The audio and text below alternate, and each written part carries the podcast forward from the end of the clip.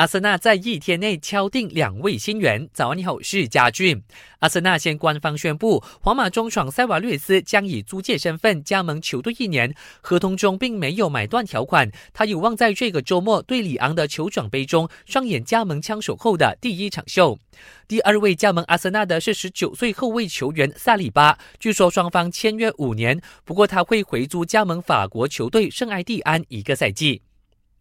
皇马伤病名单再添一人，队内边后卫弗兰门迪在昨天对阿森纳的国际冠军杯之后检查出肌肉有伤，很可能缺席三个星期，铁定无缘明天与马竞的马德里德比战。少了门迪的皇马能否继续大显神威呢？明天早上八点，留守 H 频道八幺幺就知道了。